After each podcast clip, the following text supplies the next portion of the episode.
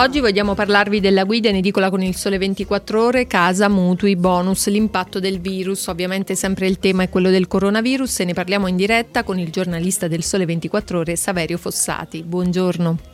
Buongiorno a tutti.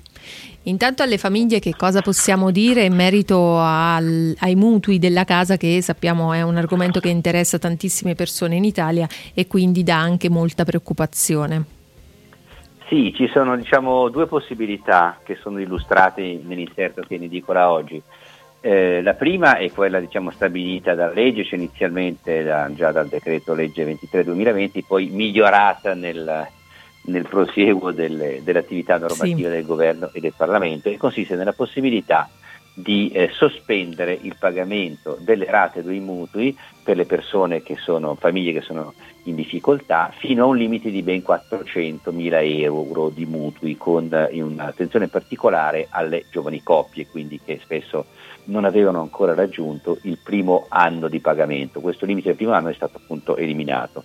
E poi c'è la, l'accordo che ha fatto l'ABI, l'Associazione Bancaria Italiana, con i consumatori, che in sostanza eh, ricopre un po' questa possibilità e consiste nel sospendere fino a 18 mesi la quota capitale dei mutui fondiari, non solo, ma anche dei prestiti, quindi i prestiti che sono stati fatti per ristrutturare oppure per comprare gli arredi o, o per altre ragioni comunque, anche senza mm, la mm. garanzia fondiaria, e eh, sono limitati a chi ha perso il lavoro, ha subito riduzione di orari o ha perso del fatturato e ehm, alla fine dei 12 mesi di sospensione della quota capitale, cioè si pagano solo gli interessi, si riprenderà a pagare, ma naturalmente senza aumentare la rata, quindi spalmando la quota capitale su un periodo più lungo.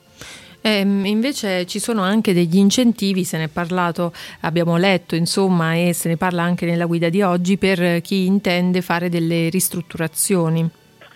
Sì, sono dentro nel cosiddetto decreto rilancio, quello che fino a poco tempo fa si chiamava il decreto maggio, che ancora non è sì. uscito e stanno un po' continuando a riscriverlo. Comunque eh, nella pagina che abbiamo dedicato nell'inserto a questo tema sono scritte le cose di base, cioè quelle che verranno praticamente confermate.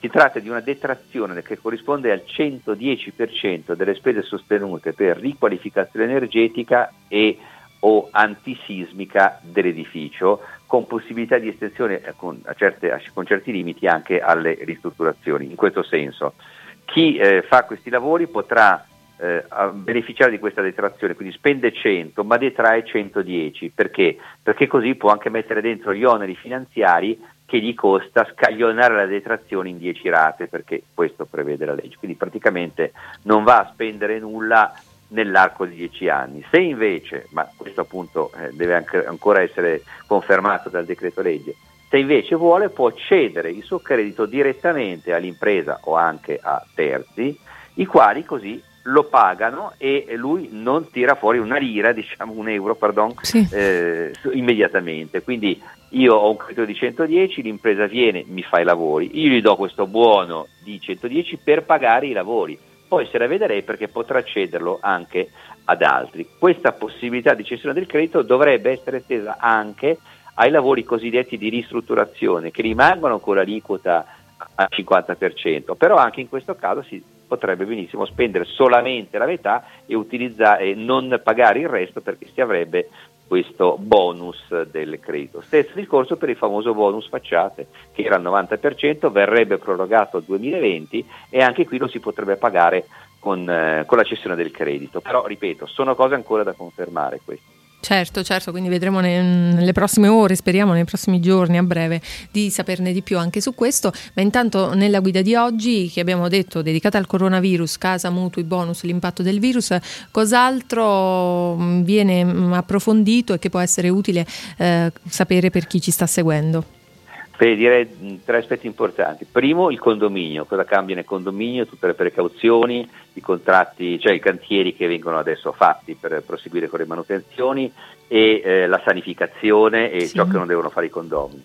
Poi c'è l'aspetto del, degli affitti, perché molti, molte famiglie non stanno più pagando l'affitto e quindi i padroni di casa sono in difficoltà, ma eh, intendiamoci, l'affitto va pagato, cioè non c'è nessuna sospensione dei canoni L'unica cosa che è sospesa eh, sono gli sfratti che fino al 30 giugno non si possono eseguire. Però evidentemente i proprietari di fronte alla prospettiva di avere un contenzioso eh, ma della morosità che magari dura un anno durante il quale sì. Eh, l'inquilino non paga l'affitto, forse può scegliere anche di trattare un nuovo canone dell'affitto con l'inquilino se vale la pena di tenerlo. E infine c'è una, alcune pagine dedicate allo scenario del mercato, cioè cosa cambierà con la compravendita, cosa possono fare le agenzie immobiliari, quali sono i quartieri, le zone in cui i prezzi tengono e quelli in cui invece caleranno ancora per colpa del coronavirus.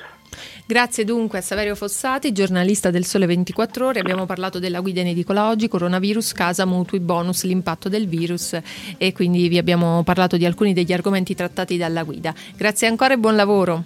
A risentirci.